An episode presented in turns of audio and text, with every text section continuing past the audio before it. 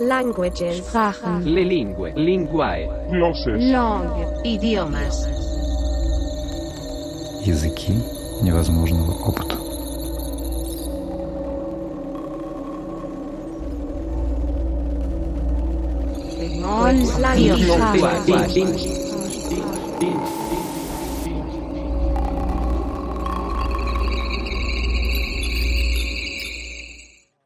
Здравствуйте.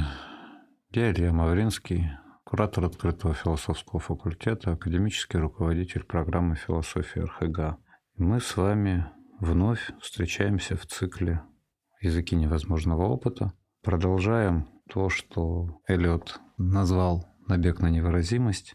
И сегодня говорим о встрече, возвращении, повторении, ну то есть о поэзии как событии. Точнее, начинаем говорить, поскольку одним разговором, одной встречи здесь мы точно не обойдемся. И если можно было бы нечто предпослать, опять же, в качестве эпиграфа, то и на сей раз в качестве эпиграфа я бы предпослал Эллиота, тоже четыре строчки. Звучат они так. «Ибо знаю, что время есть время, и что место всегда и одно лишь место, и что сущим присуще одно их время и одно их место». Совершенно парадоксальное утверждение внешне, которое для любого, простите за это слово, специалиста в области антологии теории познания сразу же заставляет остановиться. Взгляд рождает некоторое изумление и требует детального продумывания. Почему? В прошлый раз, на нашей прошлой встрече, мы говорили о жестах Платона, жестах Аристотеля, то есть о тех способах работать с достоверностью, которые, начиная с этих великих мыслителей, никогда и никуда не исчезали из нашей жизни. И одним из разворотов или одной из возможностей, которые мы имеем из этих жестов, является, в общем-то, школьная оппозиция. Оппозиция, которая одного из пиков своей концептуализации достигает в XVII веке знаменитой дискуссии между Лейбницем и Ньютоном о природе пространства и времени. Эта оппозиция выглядит очень просто. Мы можем полагать, что время есть время события, а место есть место вещи. Это одна лейбницевская позиция. И мы можем, и все это хорошо знаем, говорить о том, что есть время, есть место, сами по себе, абсолютное, как некоторые вместилища или, как говорил Ньютон, чувствилище Бога. И дальше мы располагаем во времени и месте те или иные вещи. И это противопоставлено. Эллиот пишет нечто прямо противоположное. Да? Смотрите, время всегда есть время, место всегда и одно лишь место. Вот вроде бы мы узнаем с вами Ньютон. Но следующий период речи совершенно сбивает нас с толку и что сущим присуще одно их время и одно их место. И вот мы узнаем Лейбниц. Казалось бы, это несоединимые вещи. Это два разнонаправленных движения. Идти от вещей и пытаться, как это делает вся трансценденталистская традиция, так или иначе, идти от вещей и пытаться показать условия их возможности. В данном случае время и место. Или идти от самих определенностей, да, от времени и места к вещам. И это делает так или иначе вся эмпирическая традиция. Мы с вами понимаем уже, да, что поэзии нет случайного. Поэтический жест, как жест, напоминаю вам наш прошлый разговор, одновременно и творящий, и позволяющий нам столкнуться или пережить опыт творения, сотворения. Этот самый поэтический жест как мы помним, открывает пространство недифференцированное, еще не расчерченное. Пространство, в котором мы еще не имеем тех оппозиций, которые традиционно потом наша с вами мысль будет использовать. И это очень хорошо видно уже в самой поэзии. Вот смотрите, когда мы вслед за новоевропейской метафизикой обнаруживаем дискуссию о пространстве и времени или обнаруживаем дискуссию о наших с вами способностях, о том, чем таким является память или флексия или воображение. Когда мы имеем с этим дело, мы всегда находимся в ситуации уже расчерченных способов движения. У нас уже есть оппозиция субъекта и объекта. В диалоге мы знаем, что есть говорящий, есть слушающий. Мы по отношению к собственной мысли понимаем, что есть, или фиксируем, что есть понимание и выражение, ну и так далее, и так далее, и так далее. Из этих оппозиций чрезвычайно просто оказывается двигаться. Как бы сложны они сами по себе не были. Просто потому, что наш с вами взгляд всегда знает, что искать. И, конечно же, всегда его находит. Это свойство нашего с вами рассудка, о чем мы говорили на самых первых встречах. Рассудок всегда находит то, что он ищет. Но любая оппозиция когда-то учреждается. Любая оппозиция каким-то образом вводится. И любая оппозиция нужна только для того, чтобы удержать то, что другим способом удержать не получается. В этом смысле поэтическое высказывание, сейчас мы немножко обращаемся к веку поэтов, оказывается высказыванием, которое как раз снимает оппозиции. Ну, достаточно вспомнить Рамбо или Маларме, и мы с вами понимаем, что нет оппозиции субъекта и объекта. Так называемую субъективную позицию Рамбо делает предметом ну, практически уничтожающих насмешек. Да? Маларме сразу же скажет нам, что вообще поэтическое высказывание имеет смысл тогда и только тогда, когда нет, исчезает из фокуса, из оптики. Тот, кто говорит. Это не я, Стефан Маларме, сейчас пишу вам некоторое стихотворение, чтобы вы его прочитали и, прочитав, наконец-то считали тот смысл, который я туда вложил, ну и так далее, и так далее, и так далее. Так это не работает. В этом смысле мы с вами всегда должны понимать, и это очень важная вещь, что любого рода оппозиция – это всегда напряжение. По латыни «интенсо» это всегда напряжение, то есть та интенция, из которой нечто становится нам привычно понятным, прозрачным, доступным, ну и так далее, и так далее, и так далее. И всегда есть возможность, ну, как у Бродского, да, перевести взгляд на диван, цветы в желтой китайской вазе рядом со остывшим кофе. Их кричащие краски, их увядшие рты тоже напоминают, впрочем, о катастрофе. Всегда есть возможность перевести взгляд с частей оппозиции на саму интенцию, на саму линию напряжения. На то, собственно говоря, что вообще позволяет кристаллизовать ну, субъект и объект, говорящего и слушающего, понимание и выражение, ну и так далее, и так далее, и так далее. Именно это, собственно говоря, и является территорией этой самой невыразимости, на которую мы все время осуществляем некоторый набег. И это же сопровождается тем, что можно было бы назвать с полным правом дезориентацией. Смотрите, как об этом пишет Эллиот. «Я знаю, что где-то мы были, но где мы были, не знаю. И не знаю, как долго. Во времени точек нет». Но это пространство между, то есть то пространство, где и происходит встреча, из которого она разворачивается, в котором, как во всяком событии, теряется «я», еще раз теряется язык, исчезают привычные нам способы идентификации, нет больше ни смыслов, ни слов, вот это пространство между да, есть то, что позволяет нам вновь и вновь говорить о событии, на сей раз уже о поэзии как событии. Мы, будучи последовательными, в прошлый раз говорили о том, что да, смысл размывается и требует собственного возвращения. Мы говорим о том, что слово утрачивается, и в этом смысле требует собственного повторения. Тематика возвращения и повторения, собственно говоря, тематика, которая связывает век XIX с, опять же, античностью, с тем движением, да, которое раскрывается, ну, впервые еще в Одиссее у Гомера, и которое становится экзистенциальным переживанием в философских исканиях Киркегора, которое задает все пространства движения у Ницше, которое так или иначе будет все время осмысляться в едином и философском поэтическом поле. И здесь я буду наставить, что в XIX веке это одно поле, даже и буквально. Одна из первых ранних работ Ницше, да, «Рождение поэзии из духа музыки», она обнаруживает именно это движение. И есть ряд очевидностей, да, с которых, наверное, имеет смысл начинать. Первое из э, этих очевидностей – это то, на что указывает Киркегор.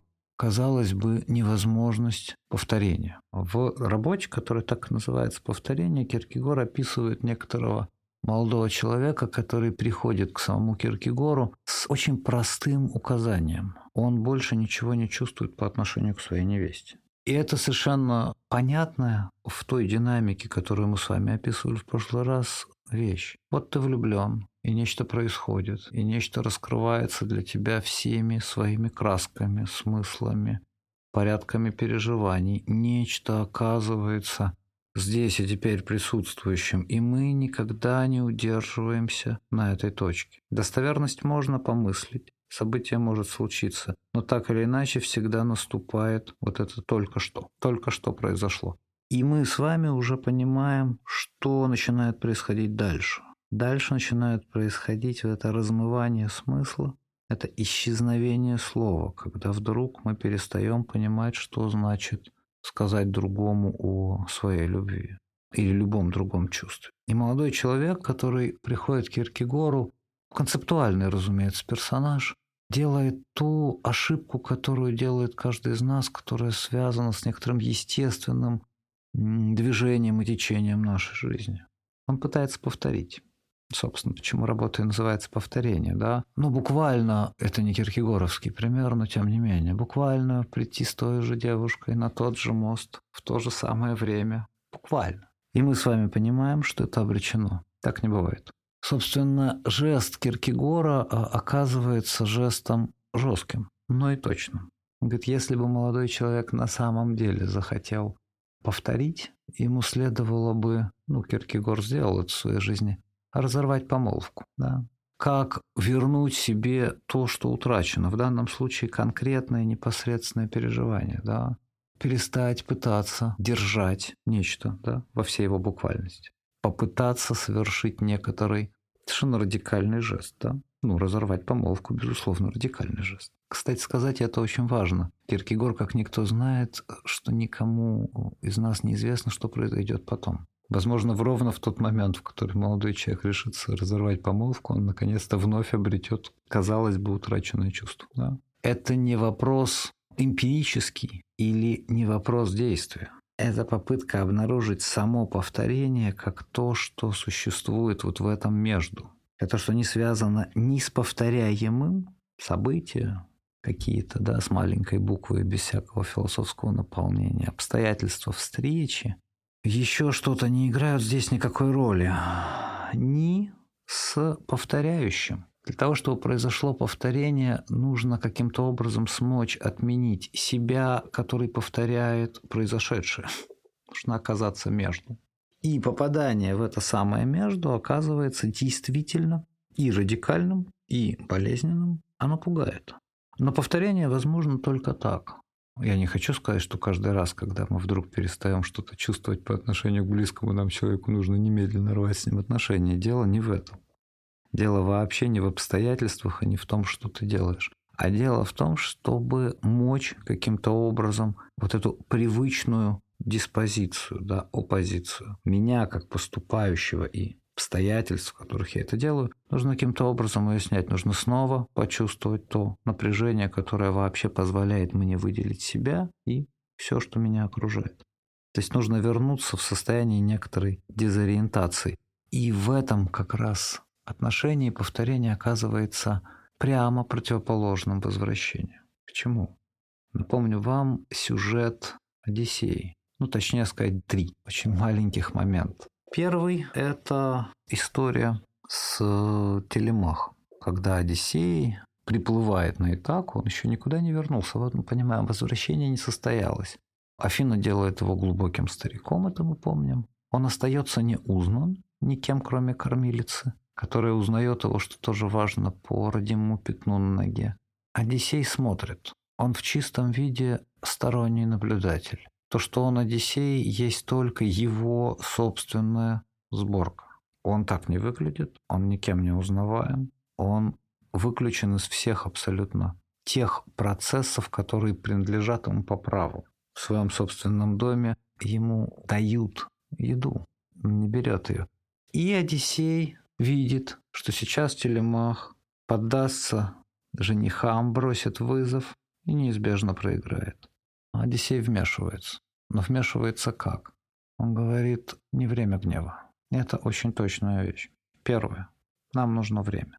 Должен быть тот момент, греки называли это кайрос, та сердцевина, в буквальном смысле, которая раскрывает все возможности движения. Это очень точно есть у того же Гомера, чтобы просто показать, как, как работает Кайрос в уже Илиаде. Там раненый Минилай, испуганный Агамемнон, потому что вот Минилай ранен, если он умрет, то весь смысл того, что происходит, просто исчезнет. И Минилай говорит Агамемнону, не бойся, не в кайросное место ранен. Вот это. Это не то средоточие, разорвав которое заканчивается жизнь.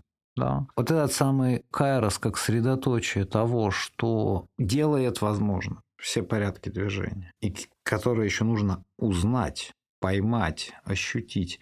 Вот этот кайрос – это то, что задает, опять же, ритмику греческой мысли. Время гнева – это вот это время, и ты его узнаешь. Но мы это с вами знаем по формулам очень простым. Никто не может сказать вам, что вы влюблены, но когда с вами это происходит, вы это знаете точно. Это тоже кайрос, да? То есть это фокус. Или, еще точнее, сцепление нити. Где-то нити переплетаются так, что образуется узел.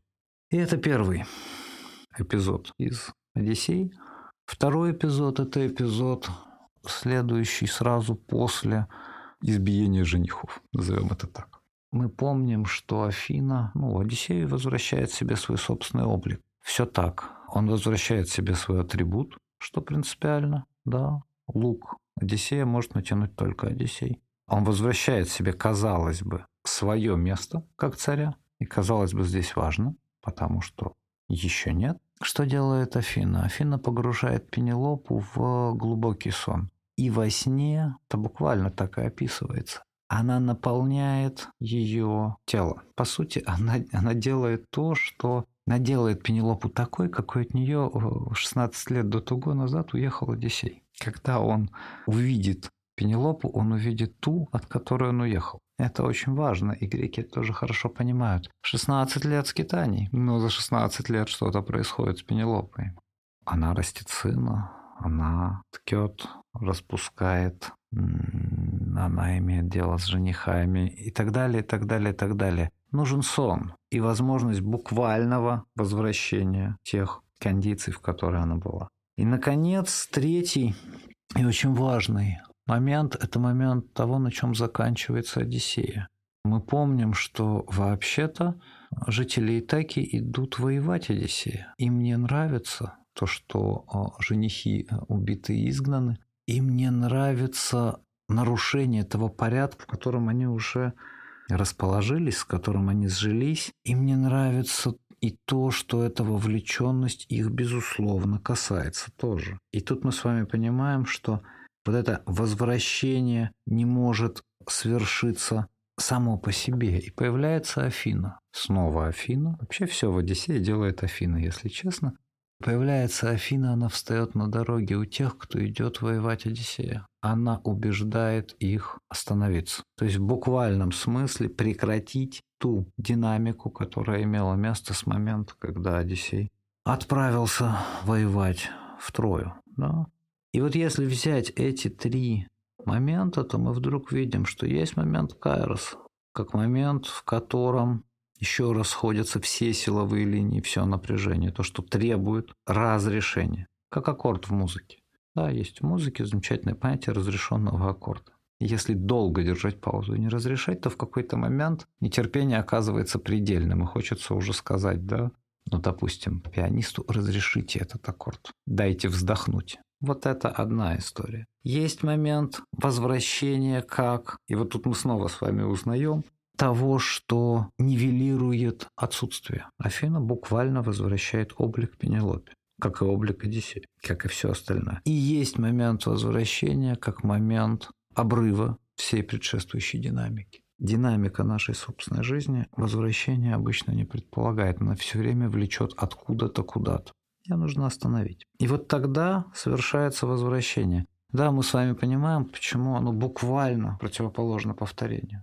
Повторение предполагает, что мы восстанавливаем интенцию, линию напряжения. Мы отбрасываем обстоятельства, себя самих, все то, что хотим повторить. Важна сама интенция, важно само напряжение. Да? Возвращение, напротив, оказывается возвращением туда, тем, того и так, кем, куда, кто и как уходил. Собственно, именно поэтому после мы знаем с вами, Одиссей снова отправится в странствие.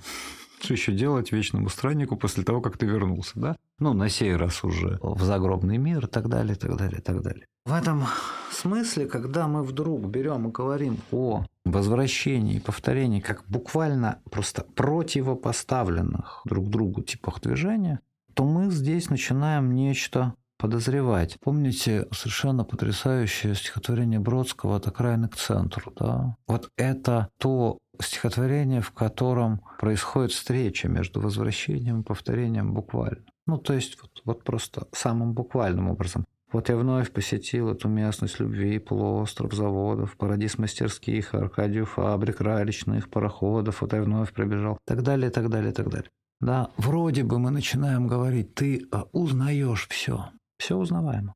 Ты снова там. И потом вдруг возникает, слава богу, зима, значит, я никуда не вернулся. И мы понимаем, да, это самое движение, да, то движение, в котором все время резонирует между собой я, который вроде бы вернулся, и место, дорогая труба комбината.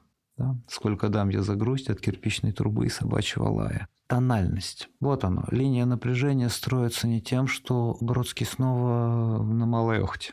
Малая Охта, при всем ее великолепии, тут ни при чем, да? Она не во времени. Зима. Слава богу, зима, значит, я никуда не вернулся. Она не в любом другом предмете или обстоятельстве. Мы обнаружим или узнаем это через тональность. Да? Сколько дам я за грусть от кирпичной трубы и собачьего лая. Все. Тональность, которая задает само пространство.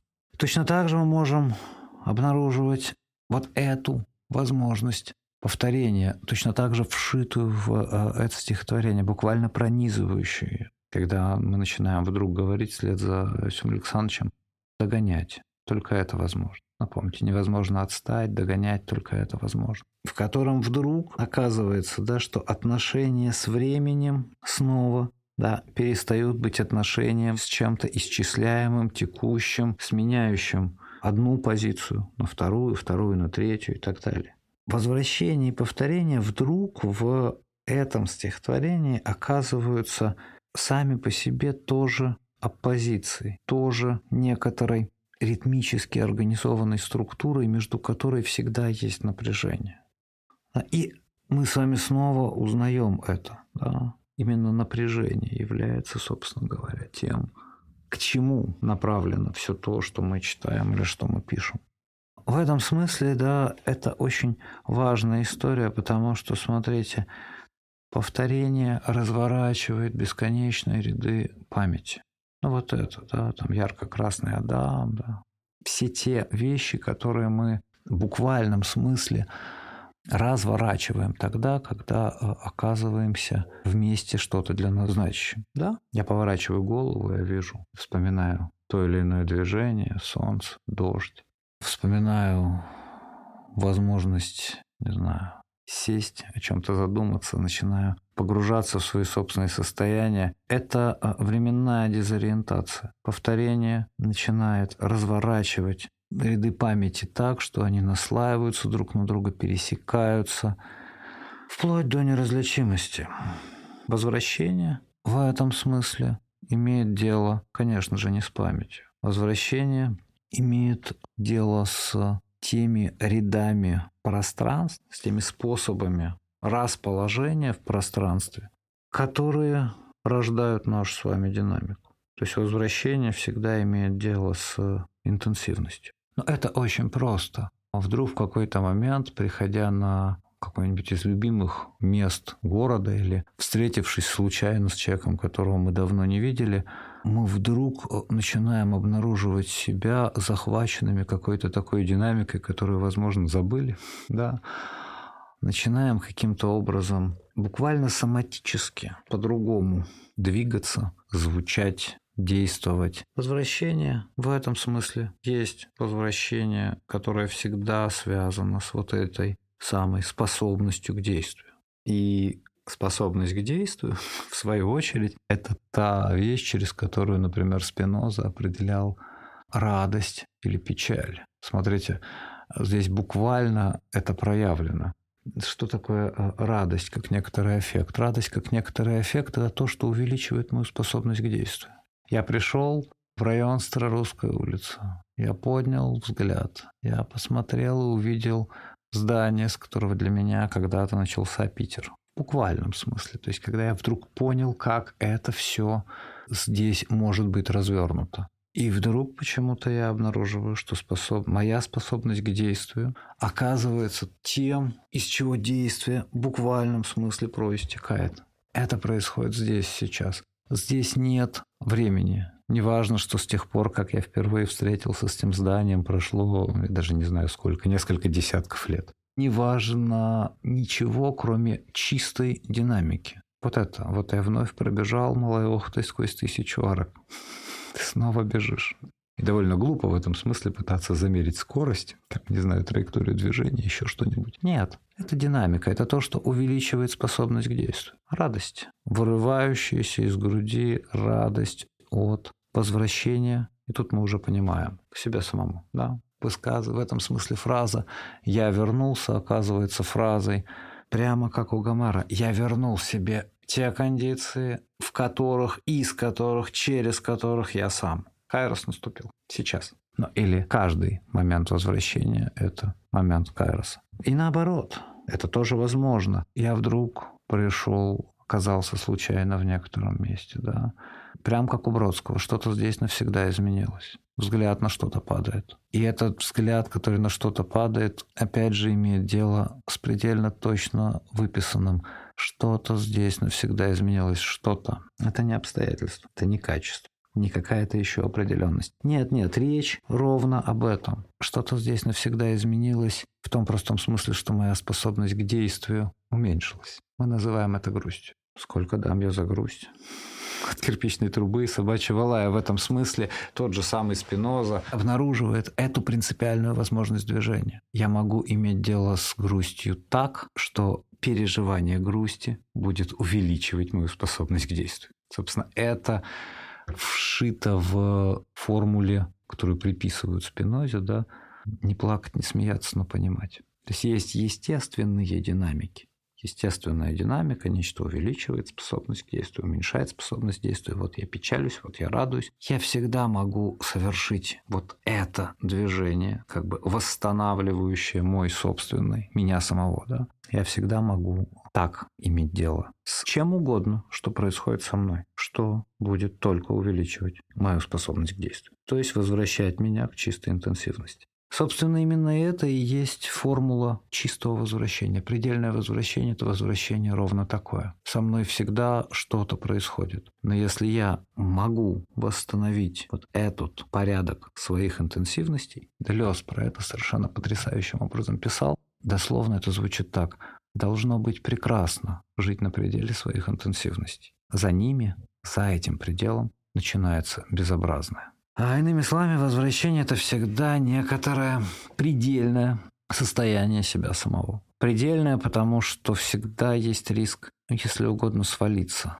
Либо выйти за пределы своих интенсивностей, когда синий цвет вдруг начнет буквально резать глаза, либо не дойти до этого предела и остаться в динамике вот этих увеличивающихся, уменьшающихся способностей к действию, то есть в динамике порядка вещей. Собственно, возвращение есть обнаружение да, себя в порядке идей и обнаружение, опять же, как об этом писал все тот же Спиноза, что порядок вещей тот же, что порядок идей. В этом смысле, да, возвращение — это в чистом виде источник некоторого опыта. Да? То есть это моя возможность иметь дело с переживанием опыта. Вот тогда, когда возвращение случается, мы говорим, что мы умеем переживать опыт. Повторение рифма, да, наша сегодняшняя рифма к возвращению, как мы понимаем, оказывается чем-то совершенно иным. разворачивая бесконечные порядки памяти, да, создавая вот эту дезориентацию во времени, как возвращение создает дезориентацию да, в самих по себе интенсивностях. Не очень понятно, где и как это работает. Здесь повторение да, обнаруживает опять-таки целый ряд связей, которых, казалось бы, никогда не было. Память наслаивается друг на друга, одно событие вдруг оказывается сцепленным с другим, даже если этой связи никогда не было. Так или иначе, все это имеет, опять-таки, возможность, да, из которой рождается наша с вами формула. В этом весь я. Вот, собственно говоря, то, чем оказывается подлинное повторение.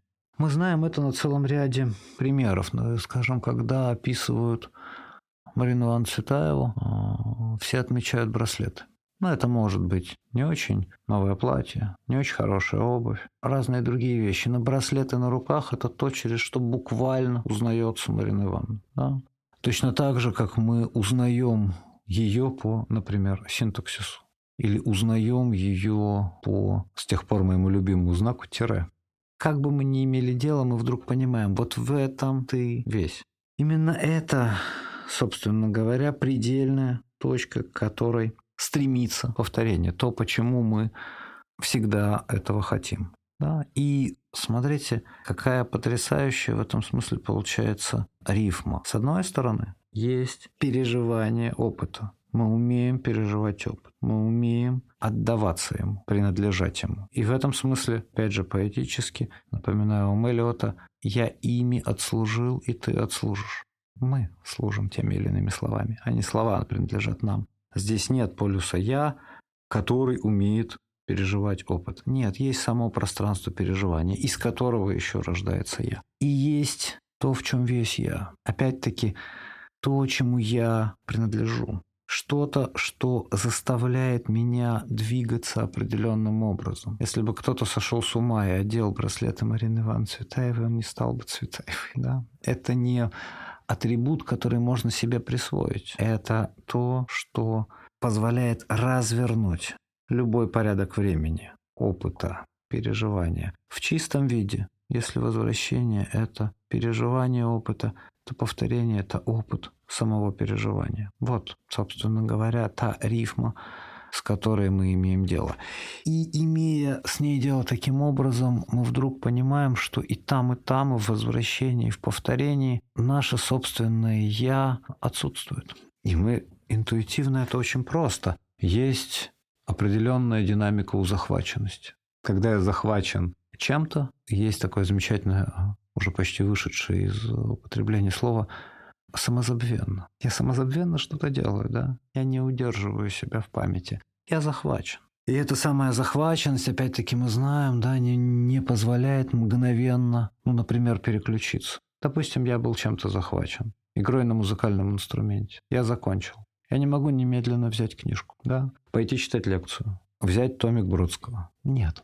Захваченность всегда оставляет след, она всегда оставляет отголоски. И в этом смысле мы с вами понимаем, что когда я чем-то захвачен, то то, чем я захвачен, оказывается тем, что меня же да, куда-то ведет, разворачивается, чем я потом буду иметь дело. Но в процессе меня нет. Я и есть то, чем я захвачен. Но Мерло-Панти это совершенно э, гениально сформулировано, одна из самых часто цитируемых фраз. Жест гнева не обозначает гнев. Жест гнева и есть сам гнев. Да? Вот это состояние захваченности, это столкновение с чистой динамикой, это то, что обнаруживает порядок возвращения. Как я обычно шучу, влюбляемся мы в 8 и в 80 одинаково. Возможности действий, очевидно, разные, да, но мы узнаем это. И в динамике повторения. То есть в динамике того, что задает камертоны, по которым выстраивается, расчерчивается, выписывается, конституируется, воссоздается наше собственное пространство, вот это, в этом весь я. В этой самой динамике я тоже не стоит ни в каком центре. Оно тоже то, что делает возможным потом. И тоже потом. Всякое вот это я. Кстати сказать, совершенно, если угодно, авторитарным образом. Есть такой замечательный пример у Алексея Федоровича Лосева, когда, ну, два примера, когда он пытается объяснить, что такое реальность мифа. И он приводит два примера. Один выглядит так. Он приходит на какой-то доклад, видит человека, который пытается каким-то образом доносить свою мысль. Это, кстати, опыт, который знает любой преподаватель или человек, которому приходилось публично говорить. И Алексей Федорович пишет, все было хорошо. Ты чрезвычайно умный, образованный, тонкий и так далее, так далее, так далее человек. Он очень точно знал, что он хочет сказать. А речь не складывалась. Он говорит, и в какой-то момент я понял, что этому человеку мешает галстук. Что вот все, что у него есть, оказывается недействительным, не складывается в порядок самой речи, не пускает в пространство смысла, никаким образом не дает возможности вздохнуть просто потому, что человек не справляется со своим галстуком. А почему я говорю, что об этом знает любой человек, читающий лекции или находящийся в публичном пространстве? Потому что это, вообще-то говоря, рецепт. Если я читаю лекцию и у меня не идет, Самое глупое, что я могу сделать, это попытаться настроиться, собрать волю, вспомнить, о чем я должен говорить и так далее, и так далее, и так далее. Это не работает. Не так важно, что ты знаешь. Не так важно, насколько хорошо ты ориентируешься в своем предмете. Нужно найти галстук. И этим может быть все что угодно. Поменяй позу, водрузи стул на стол, измени расположение, сделай что угодно. Это и есть то, о чем все повторение на самом деле. Там, где ты не имеешь доступа к тому, в чем ты сам, вот эта формула, да, в этом я весь. Там не складывается ничего из того, что ты же сам себе приписываешь как свое я. Я помню, у меня была когда-то такая лекция, когда мне нужно было читать лекцию про Декарта, и казалось бы, мне казалось, что я очень хорошо знаю Декарта. Мне казалось, что это должна была быть очень простая лекция. Получалось, что все при тебе. И речь не рождается, потому что нет доступа к себе. Собственно, тот самый молодой человек, который приходит к Сюрену Киркегору э, и говорит о том, что он больше ничего не чувствует, он ведь имеет в виду ровно это. Замечательная барышня, все хорошо. Доступа к себе не имею.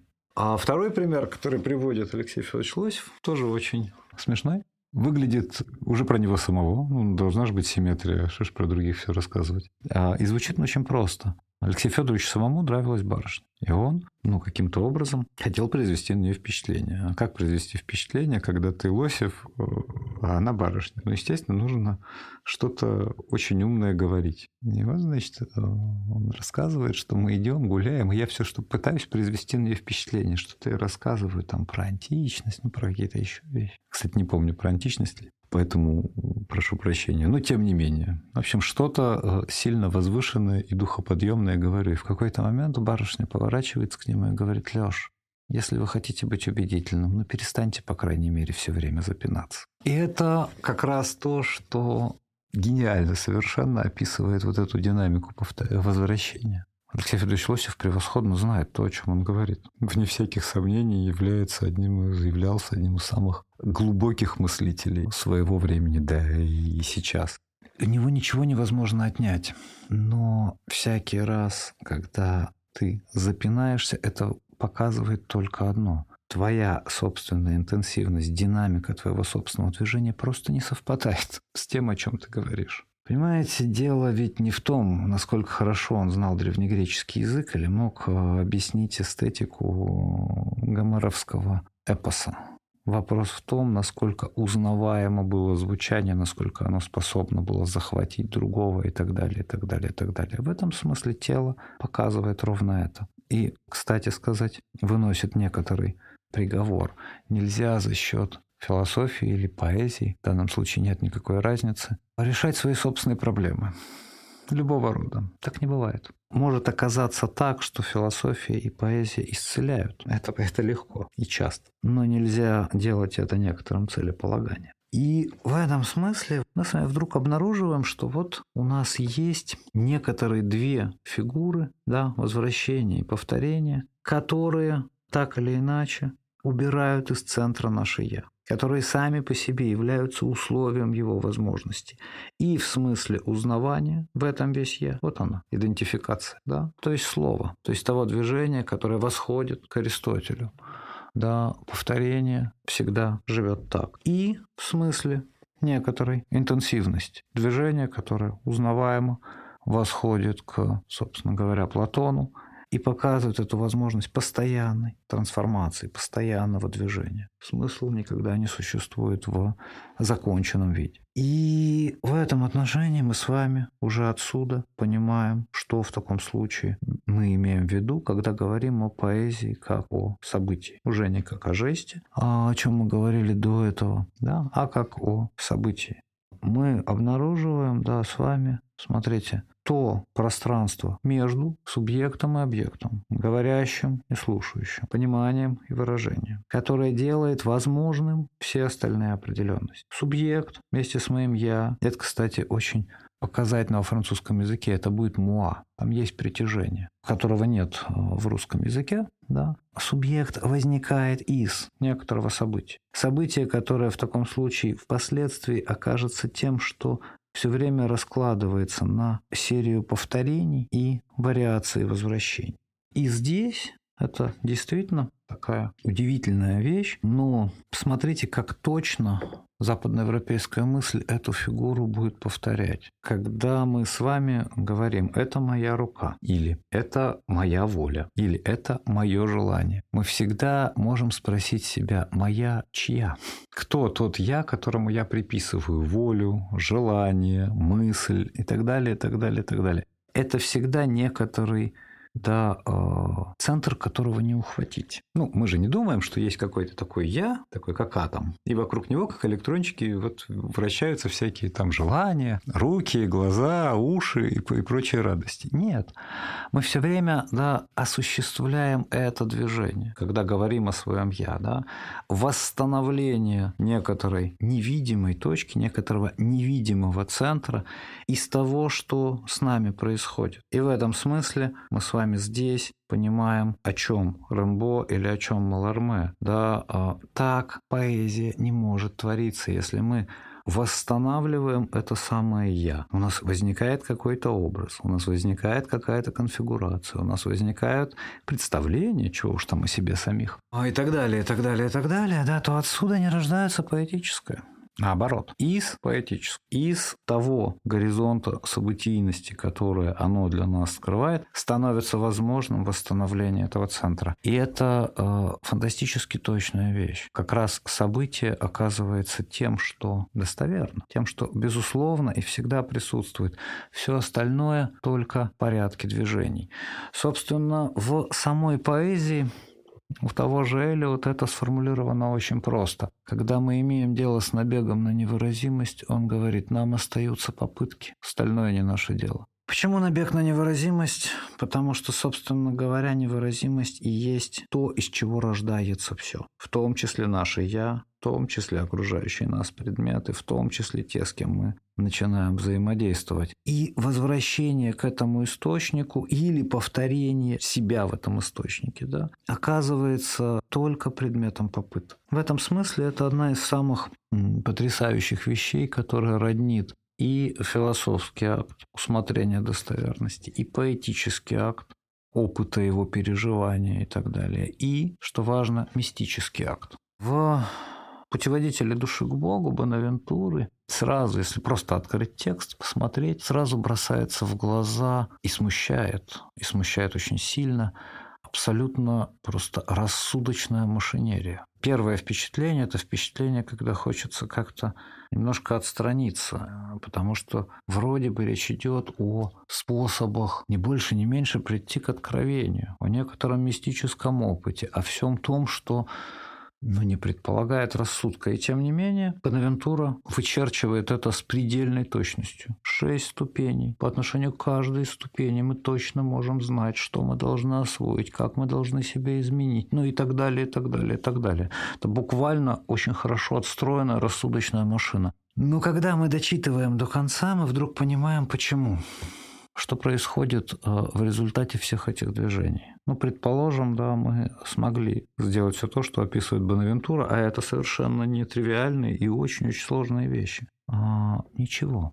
Откровение не та вещь, которая была бы гарантирована. Ну, и это было бы смешно, да. Вот тебе самоучитель, повторяй все действия, да, через... Как только все освоишь, э, будет тебе сразу откровение. Нет. Мы всего-то навсего оказываемся в состоянии готовности. И это совершенно фантастическая, да, интуиция. Все шесть ступеней нужны для того, чтобы привести себя в точку, в которой ты готов к этому самому откровению, к тому вхождению в то пространство, в котором исчезнет твое сломается твой язык, выпадение из которого будет мучительно, куда ты все время будешь хотеть вернуться, а опыт, который ты все время будешь хотеть повторить, вот это все готовность к вхождению. Не больше и не меньше. Остальное не наше дело. И это потрясающим образом зарифмовывается с э, знаменитым периодом речи из логика философского трактата. Тот, кто поймет эти предложения, пишет нам Wittgenstein, и сможет как по лестнице взобраться по ним, а затем отбросить ее,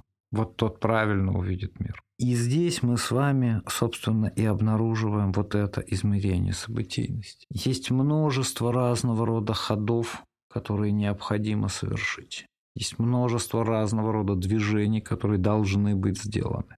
Есть э, множество разных ритмов, в которых мы должны оказаться, но все это нужно только для того, чтобы если с нами происходит некоторое событие, событие еще раз открывающее чистое, недифференцированное пространство, из которого потом мы будем черпать и смыслы, и слова, и любые другие определенности, из которого мы потом будем восстанавливать свое чтобы вот если это самое событие с нами случилось, все те движения, которые мы делали, все те ритмы, в которых мы существовали, все те определенности, которые мы вводили, стоят или окажутся отброшенными. И в этом смысле, в свою очередь, да, событие снова обрекает нас на возвращение к смыслам, словам, жестам и так далее. И на повторение а, тех типов движения, в которых мы всегда узнаем себя самих. И здесь мы с вами имеем дело с очень простым вопросом. Да? Что за опыт этой самой предельной готовности? Что за набег на невыразимость. Как должен быть направлен наш с вами слух к тому пространству, из которого, в конце концов, разворачивается всякая определенность нашего языка, нашей мысли, нашего собственного «я», нашего опыта. И вот это станет предметом нашей с вами следующей встречи.